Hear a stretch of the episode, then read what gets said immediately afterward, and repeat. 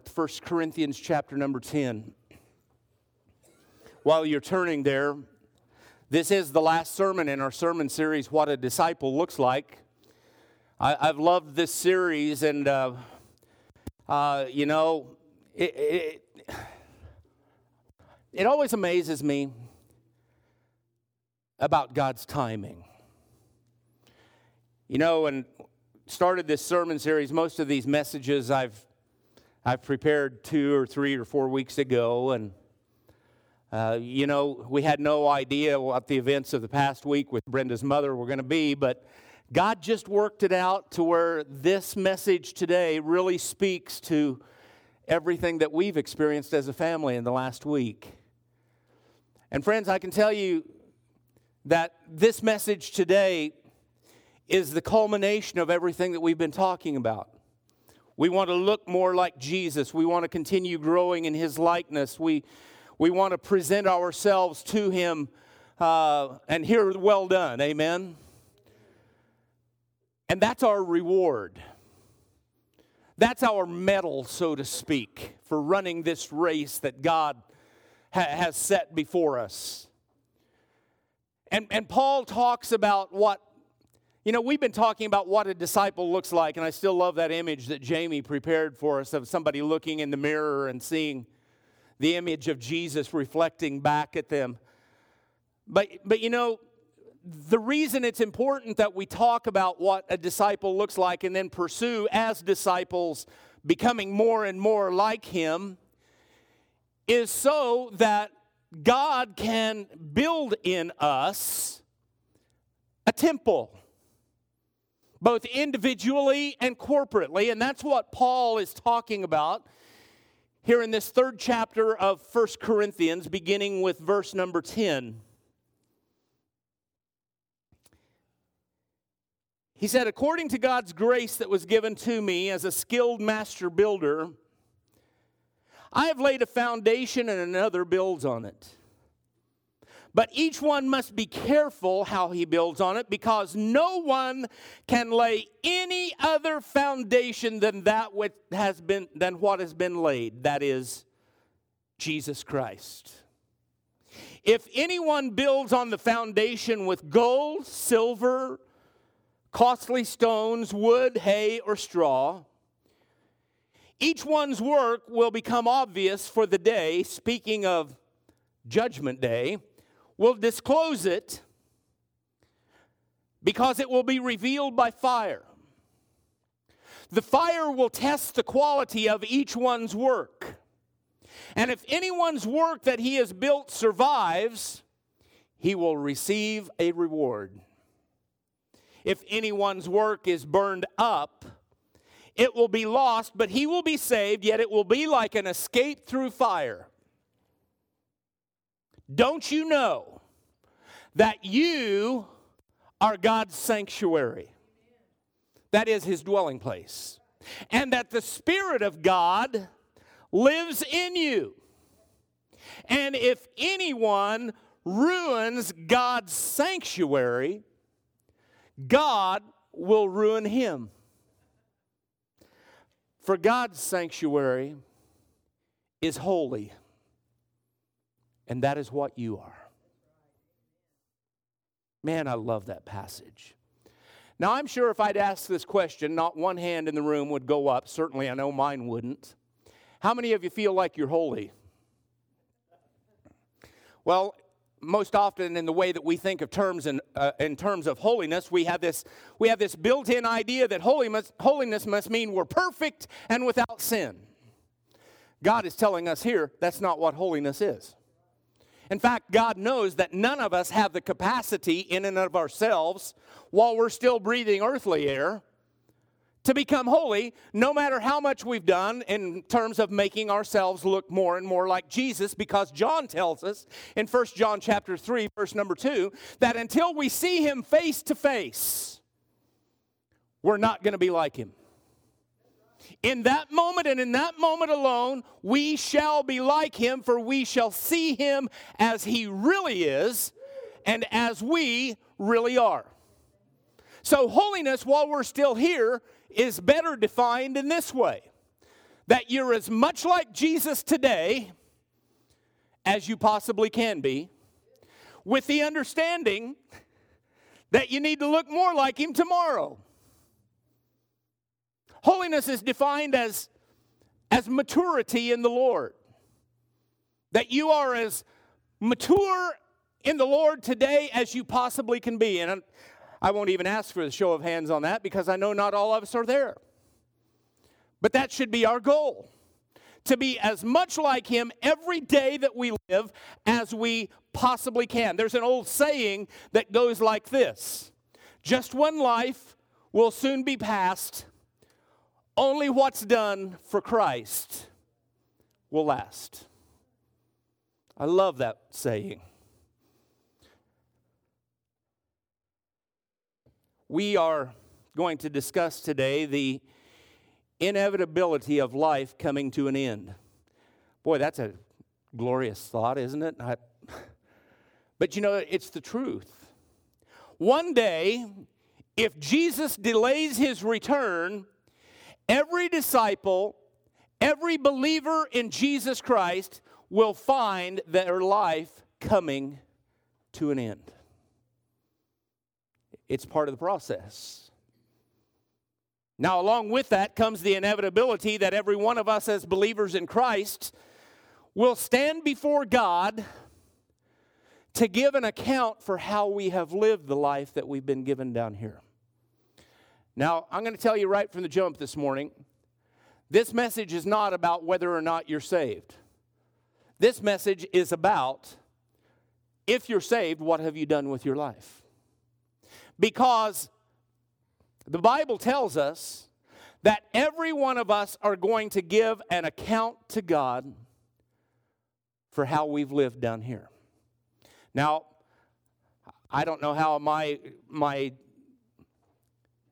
spiritual journey compares to anybody else's, but I can tell you this. I was saved on July 17th, 1965. That means that I have served the Lord for the better part of the last 54 years. There's been times when I've served him more than I've served him other times, but you, you know about those processes. And along with that, I can tell you that there are some things during the course of those 54 years of serving Jesus that I would not be proud to present to him on Judgment Day. So, the goal of my life is to live my life in such a way that when I stand before Him on that day to give an account for how I've lived down here, I can do it with my head held high. Not with my head tucked and say, Oh, Jesus, I'm really sorry. You see, friends, the way I, I want to give you a new perspective of what Paul has told us here in 1 Corinthians chapter number 3 this morning.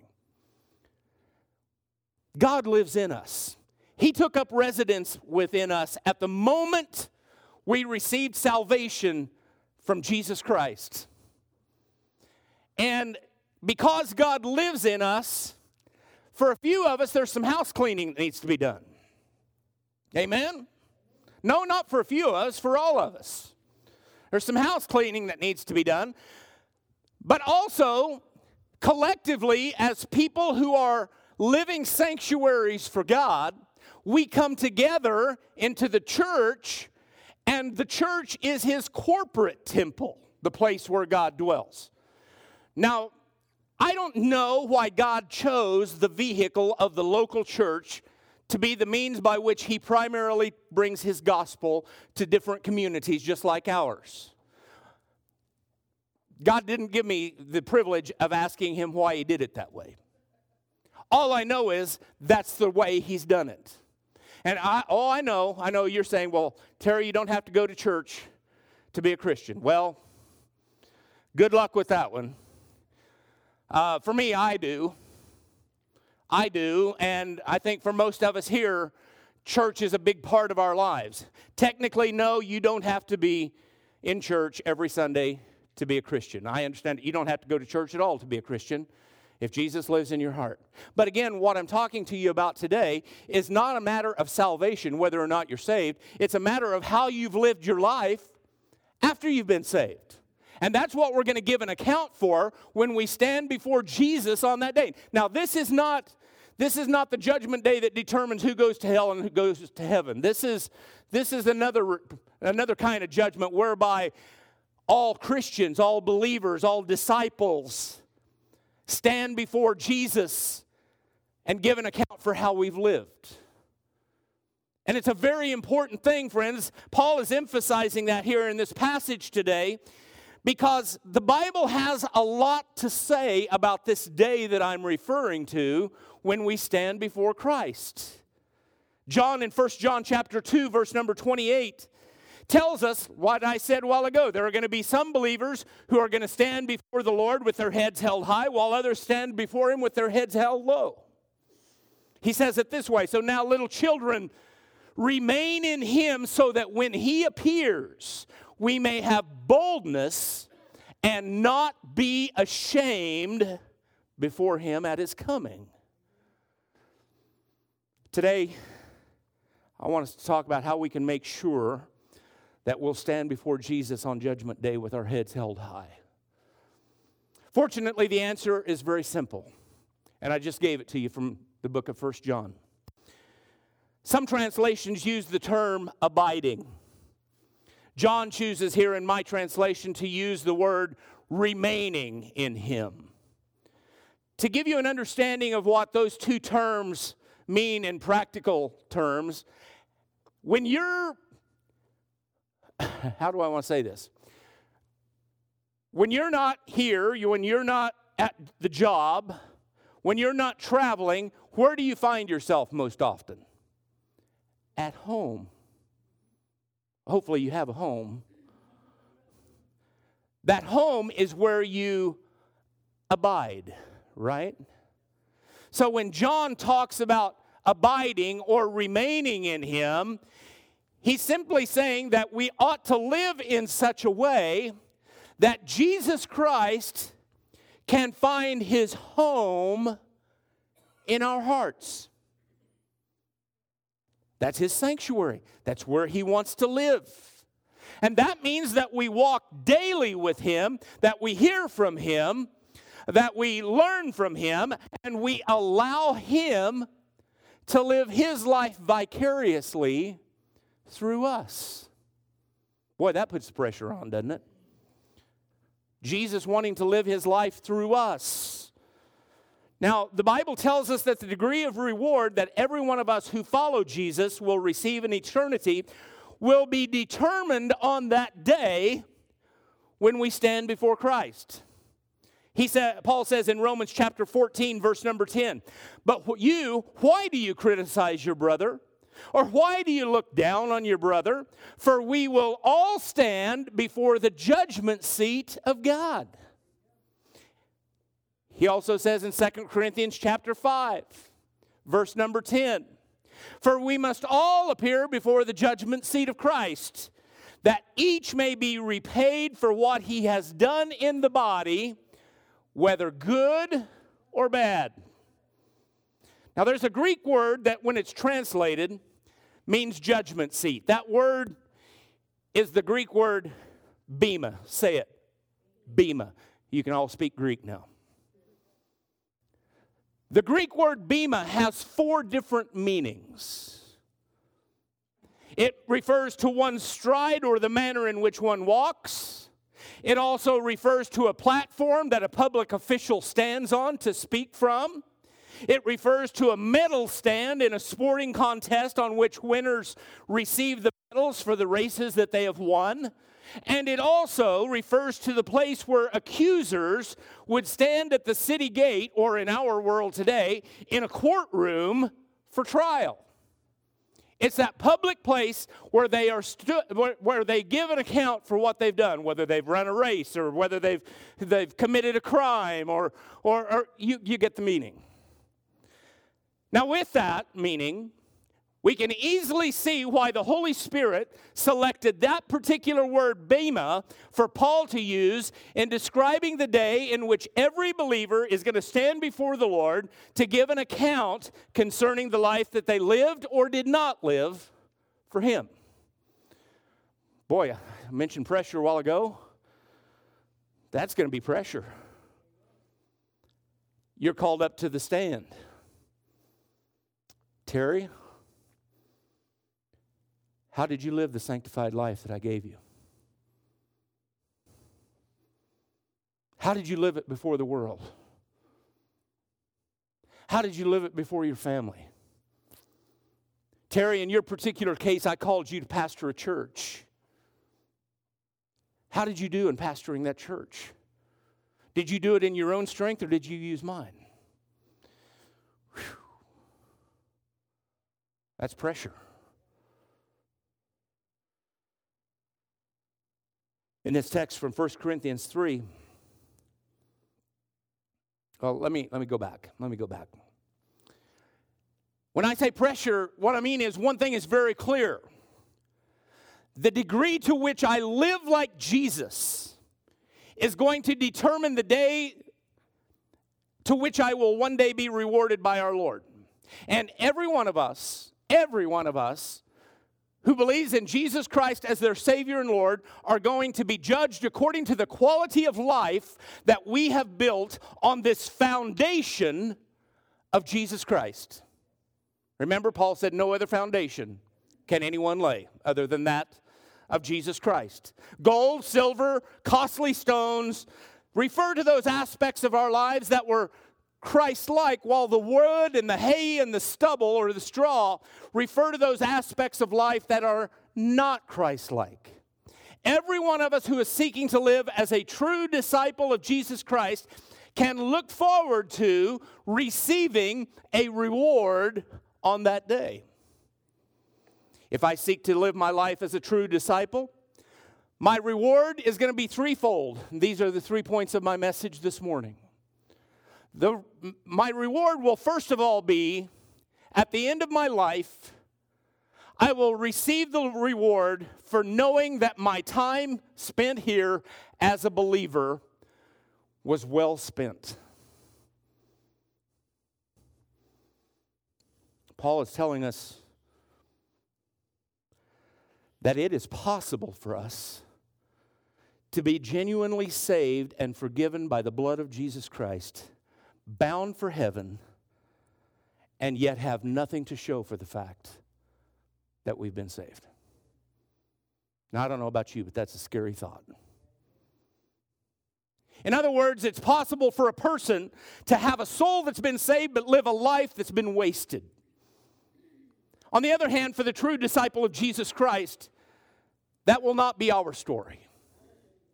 We'll be able to know that our life was not wasted, but invested for both time and eternity.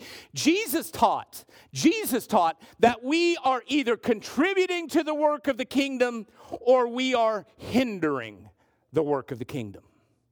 Go with me in, on your Bible app or in your Bibles to Matthew chapter number 12, verse number 30. I'm going to read to you from the message translation because, again, it kind of just spits it out like we'd spit it out if we were talking to one another. These are the words of Jesus. He said, This is war, and there is no neutral ground. If you're not on my side, you're the enemy. If you're not helping, you're making things worse. Boy, how sad is it going to be for some believers to come to the end of their lives only to look upon them and see that their testimony while here, while saved, made things worse for the kingdom and not better? How sad is it going to be for them to realize, by the way, much too late, that their life was a complete waste because they lived only for themselves and not for Jesus. Now, again, here in this text from 1 Corinthians 3 that we read earlier, Paul uses the imagery of building a temple or a sanctuary in much the same way that the apostle Peter uses it in 1 Peter chapter number 2. He says there in verses 1 through 5 So rid yourselves of all malice, all deceit, hypocrisy, envy, and all slander. Like newborn infants, he goes on to say, desire the pure spiritual milk so that you may grow by it for your salvation, since you have tasted that the Lord is good. Coming to him, a living stone, rejected by men, but chosen and valuable to God. You yourselves, as living stones, are being built into a spiritual house for a holy priesthood to offer spiritual sacrifices that are acceptable to God through Jesus Christ. Can I put that in the uh, according to the Gospel of Terry?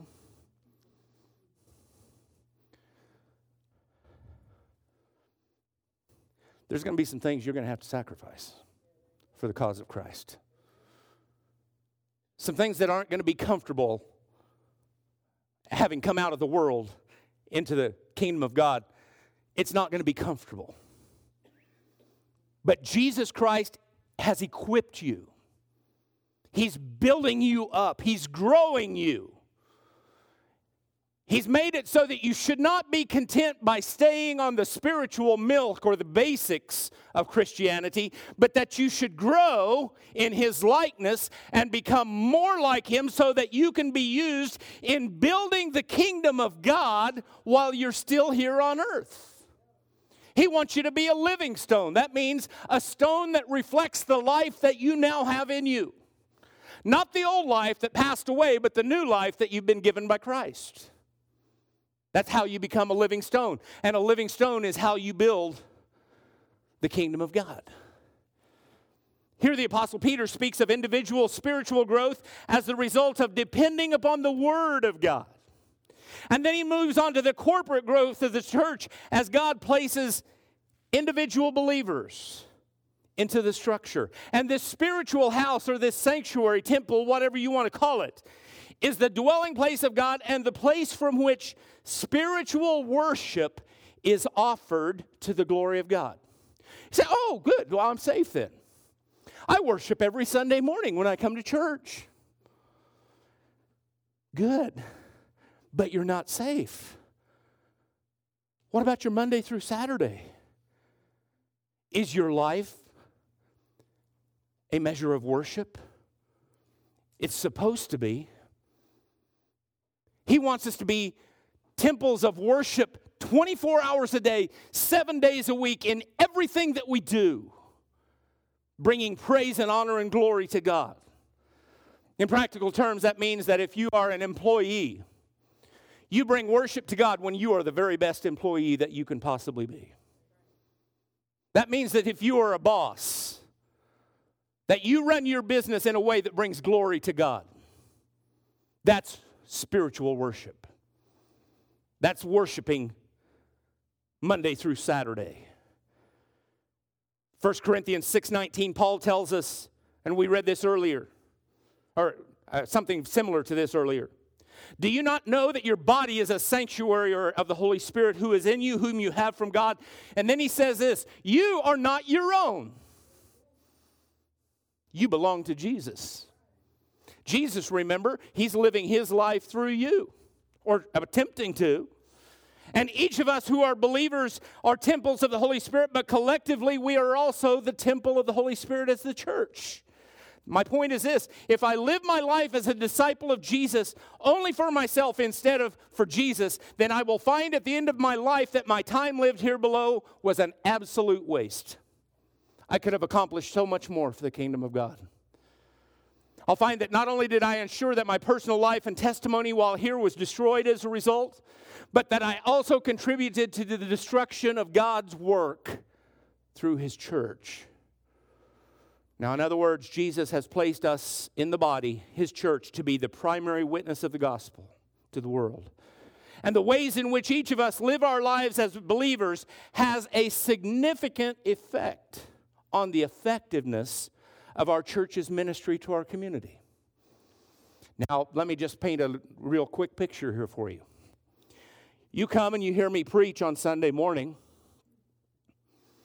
and every once in a while, every great once in a while, I get an amen from you. That's another story.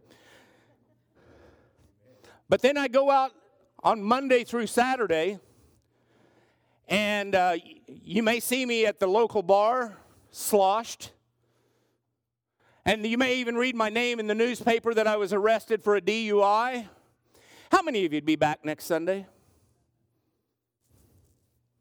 You see, the way that I live my life has an effect on the effectiveness of the church. And I'm going to give an account of that. Not to some ecclesiastical body here on earth. I'm going to give an account of that. Not to some church board, although I probably would, right, George? But more importantly, I'm going to give an account of that before the eternal Creator. Did you live your life as an investment or did you waste it? And, and again, folks, please, please don't miss this. Salvation isn't the issue. The way that we live after being saved, that's the issue. And that brings me to the second aspect of my reward for living as a disciple of Jesus. It's that I will receive the reward of seeing that my life was well invested. Paul speaks of the fact that since he had lived for his Savior rather than for himself, he was confident that there were others who were going to benefit from the foundation he had laid as an apostle for Jesus. Now, I want you to hear this very carefully, friends, because this is hugely important. Paul fully expected that generations to come after his passing were going to be benefited by the work God had performed through his life here on earth. I'm telling you, friends, that's a question every one of us should have heavily upon our heart who are a part of this church. Are the things that we are building as the kingdom of God here at Trinity Faith, if Jesus delays his coming, are generations to come going to be impacted by the work that we are doing now? I hope so. I hope that if Jesus delays his coming until the year 2300, that Trinity Faith is still going to be a vibrant voice for the gospel of Jesus Christ in liberal Kansas. But what I fear is what so many have predicted I don't fear it in terms of this church, but I fear this statement that the good news of Jesus is only just one generation away from extinction at any point in time. That's a scary thought, particularly if you look at the world in which we are now living. The Bible teaches that the saints above, they're aware of the work of God that's being done down here. And they're observing the progress of the present generation of believers. Revelations chapter number six. Verse number nine, John the Revelator says, When he opened the fifth seal, I saw under the altar the people slaughtered because of God's word and the testimony that they had. They cried out with a loud voice, Lord, the one who is holy and true, how long until you judge and avenge our blood from those who live on the earth? So a white robe was given to them, and they were told to rest a little while longer until the number would be completed of their fellow slaves and their brothers who were going to be killed just as they had been. Bible scholars refer to what John is talking about here in Revelation 6 as being the intermediate state, that time in heaven in which the saints of God are living between the time of their death here on earth and the day of the resurrection of their bodies from the dead when Jesus comes. The writer of Hebrews makes it a little bit easier for us to understand. He reminded his readers of this truth with a bit more clarity in Hebrews chapter number 12. Now, let me just give you a little bit of context for Hebrews chapter number 12. What's Hebrews chapter number 11? It's the Hall of Faith chapter, in which heroes of the faith have been inducted into the Faith Hall of Fame. And it talks about all of those that we read about in the Word of God that were men and women of God who went through terrible persecution and yet endured until the end. But it not only just includes them, it includes everyone who has gone before who died with faith in Jesus. And that brings us to Hebrews chapter 12, and verse 1 tells us from the message translation Do you see what this means? He's talking about Hebrews 11. Do you see what Hebrews 11 means? All of these pioneers spoken of there in Hebrews 11, and all who've gone home before us who are in Christ, who blazed the way, all these veterans are cheering us on, it means we'd better get with it. Strip down, start running, and never quit. I love that. Now, me being the imaginative person that I am, here's how I visualize what the writer to Hebrews is talking about in that passage. I can see in my mind's eye my mom and my dad and my grandpa and my grandma. They're up there in heaven and they're looking over the portals of heaven, however that works. And they're saying, Keep pressing on, Terry. Keep pressing on, Tara. You can do this. You can do this. You can, you can hear the well done if you just keep doing what you're doing, keep pressing on. Take off all of that other stuff that hinders you and, and holds you back. And get about the business of running the race as God intends for you to run it. You can do it. What I'm saying to each of you and to myself this morning is this Heaven only knows the impact that our witness will have both today and in generations to come. I don't know whether or not any of you have ever heard of a faithful disciple whose name was Edward Kimball. Edward Kimball was a layman in a church who one day, many years ago, gathered the nerve to witness to a young shoe salesman whose name was D.L. Moody. And as a result of the witness of Edward Kimball to D.L. Moody, D.L. Moody gave his heart and life to Jesus, and he went on to become one of the greatest evangelists that the world has ever known. But how many of you know, as Paul Harvey says, the rest of the story? Here's where it gets good. D.L. Moody went to England and worked a profound change in the life and ministry of a pastor whose name was F.B. Meyer. F.B. Meyer, with this new evangelistic fervor from having just been saved as a result of the ministry of D.L. Moody, influenced a person whose name was J. Wilbur Chapman. J. Wilbur Chapman came back to the United States and went to the city of Chicago where he began ministering and eventually came across a baseball player whose name was Billy Sunday. Billy Sunday left his baseball career behind to become a minister for Jesus. And as a part of Billy Sunday's ministry, he had a profound impact upon a man by the name of Mordecai Ham.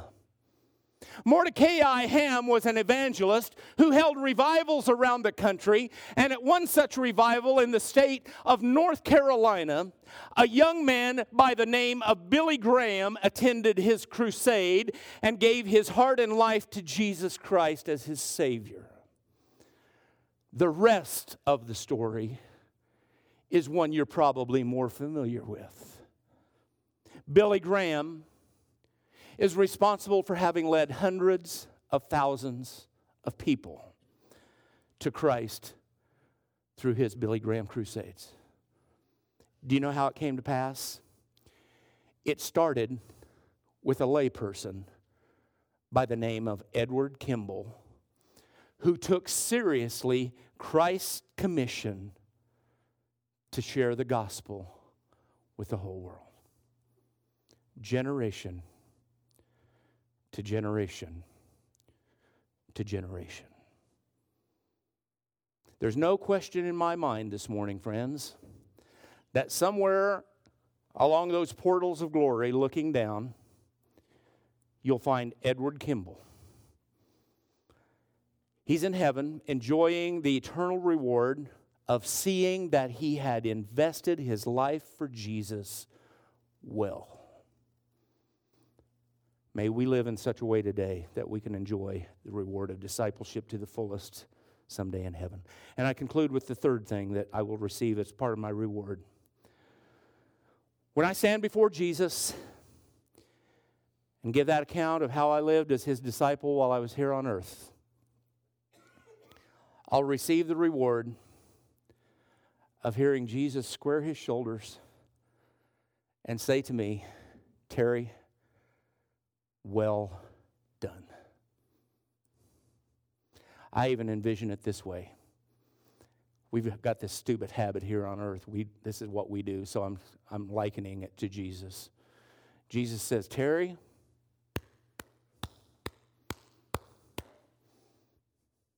do you want to hear that? Do you want to hear that said about you? You want to have Jesus applaud you? The Apostle Paul was confident of receiving this reward when he stood before the Lord on the day of judgment. He tells us in 2 Timothy chapter 4. He said, Timothy, I have fought the good fight. I've finished the race. I've kept the faith. And there is reserved for me in the future the crown of righteousness, which the Lord, the righteous judge, will give me on that day, and not only to me, but everyone who loves his appearing. That's us. Now, there's been a lot of speculation as to what our crown is going to look like that we as believers would receive. I'm not going to get into all that because I don't know. But certainly, one thing we can all agree on is that the greatest reward of all is hearing those two words well done. As I mentioned before, there are going to be some who stand before the Lord with their heads held high, while others stand before Him with their heads hung low. Which group are you going to be standing with? I do a lot of funerals, have done a lot of funerals down through the years. And you know those little memorials that they hand to you with the information about the person who has passed? I saved one many, many years ago. I've seen it many times since that day, but on the back of it was this poem. When I stand at the judgment seat of Christ and he shows me his plan for me, the plan of my life as it might have been had he had his way, and I see how I blocked him here and I checked him there, and I would not yield my will. Shall I see grief in my Savior's eyes, grief, though he loves me still? Oh, he'd have me rich, and I stand there poor, stripped of all but his grace, while my memory runs like a hunted thing down the paths I cannot retrace. Then my desolate heart will well nigh break with tears that I cannot shed. I'll cover my face with my empty hands and bow my uncrowned head. No. Lord, of the years that are left to me, I yield them to your hand. Take me, make me, mold me to the pattern that you have planned. This sermon series.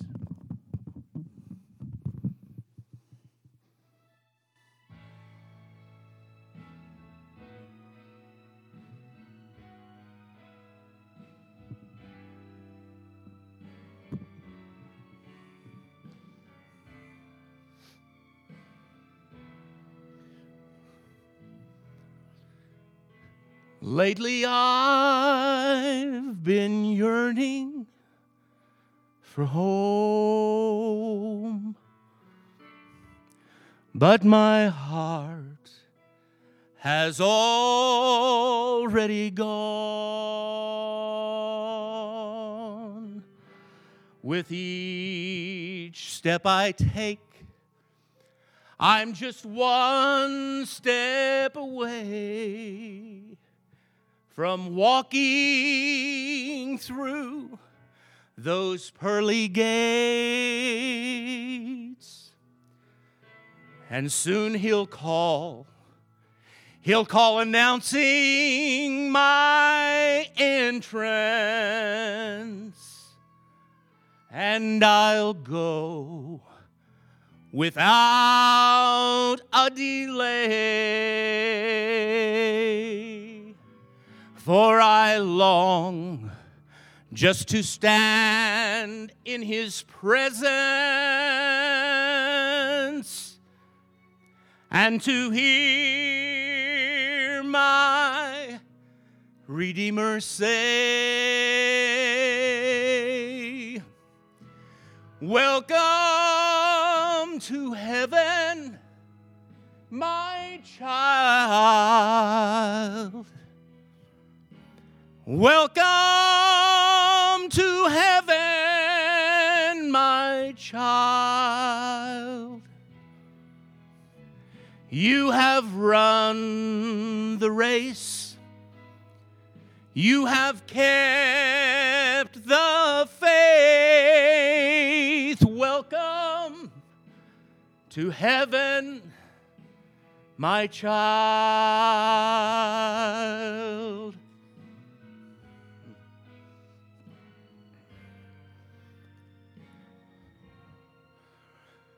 Golden streets, jasper walls, and mansions bright, and crystal rivers that glimmer from his light. Heaven's glories we will share, but they'll never compare to that moment that He welcomes me there. Heaven's angels, they're gonna all step aside when He greets me with His arms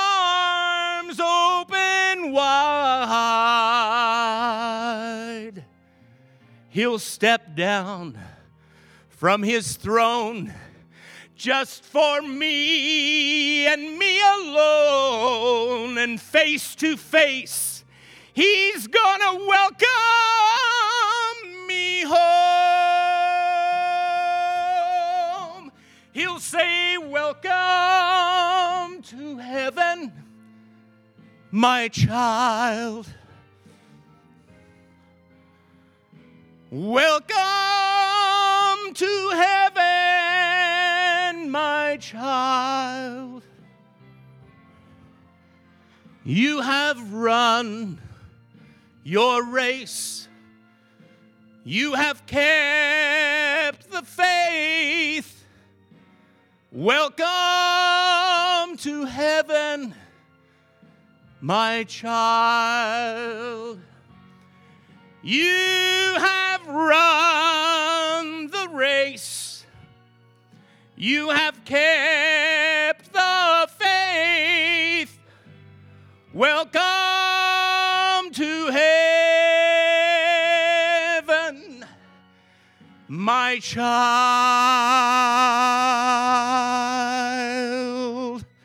How many of you want to hear that? Stand to your feet and bow your heads. Jesus. Jesus.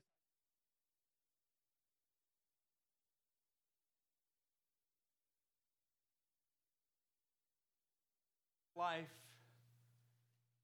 is seeing you step down from your throne, open your arms wide, and welcome me home. Jesus, I pray that be the goal of every person in this room this morning.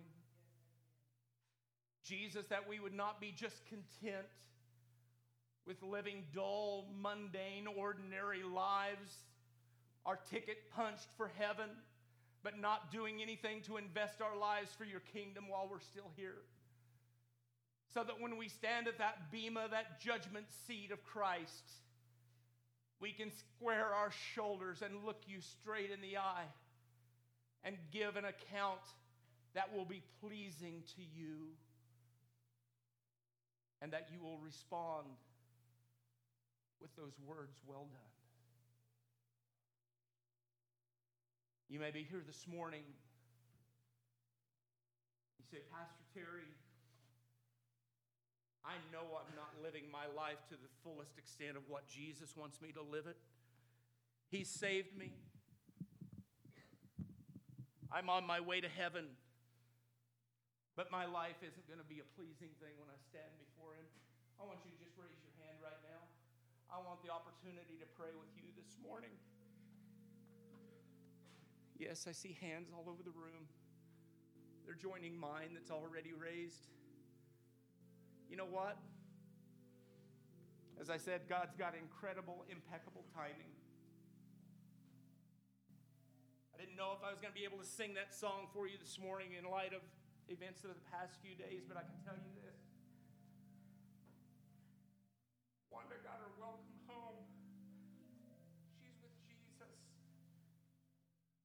Mean it in a sinful way, but I'm envious of where she's at right now.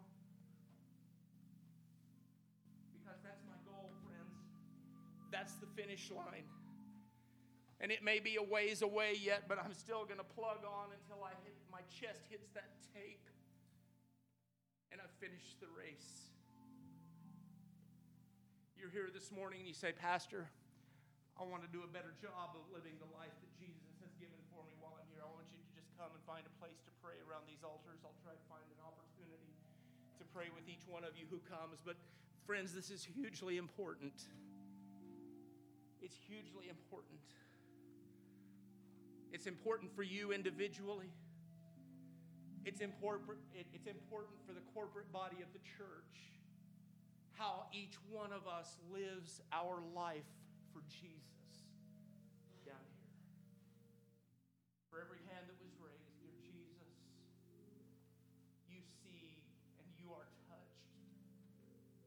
by the sincerity of every heart whose hand was raised. Lord, you're rejoicing that they see that there's areas of life that they can improve upon, that can be better lived for you, better invested for the kingdom of God. Lord, you live in them. And you've not been given a proper opportunity to, to clean out the house of all the things that have cluttered that place of your residence. And Lord, you're worthy of the very best. You're worthy of the very best, the very cleanest place to live inside of us. So, God, through the power of your Holy Spirit, for every hand that was raised, enable that, those friends, Lord, to begin living their life as an investment with kingdom values in mind. Touch them and minister to their hearts. Holy Spirit, check them every time they do or say something that's displeasing to you. And give them the strength and the power, God, to improve upon those things day by day and in the process begin looking more like you every day that they live. Amen. It's an old hymn. The reason I sang that song is because I can't sing this next one without the tears flowing. Go back to my childhood when I was a little kid. We'd be in wheat harvest or corn harvest. My grandparents would have a load of wheat or corn, as the case may be, and we'd be driving from the farm, the field, to that great big white elevator there in Satanta, Kansas. We'd be going down the road, and my grandparents would be singing hymn after hymn after hymn. Get to the point where my grandma just couldn't take it anymore. She'd throw up her hands she began singing the words to this song, and I want you to sing it with me this morning, just the chorus.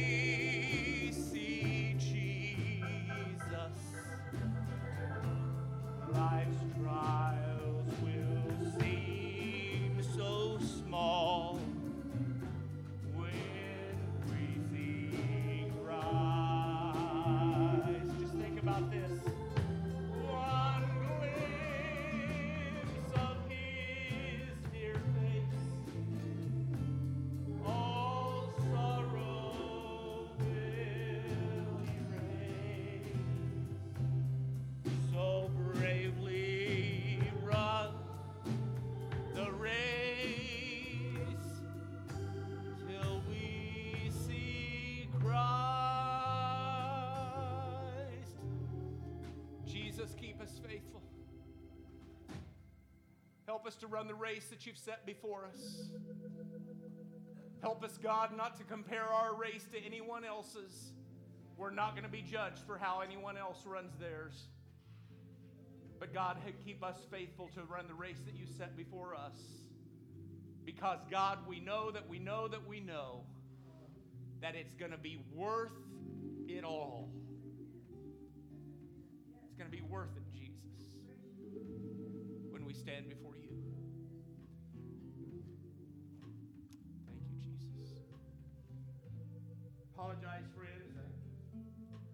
Emotions are just kind of raw. But I, am not, I'm not trying to be emotional for the sake of stirring up something in you. I'm saying, friends, that I know in my heart of hearts that I'm going to stand before Him one day and He's going to tell me, Well done. And I just get a little bit anxious when I start talking about it. I pray that you do too. I want to go in with my head held high. Amen. God bless you.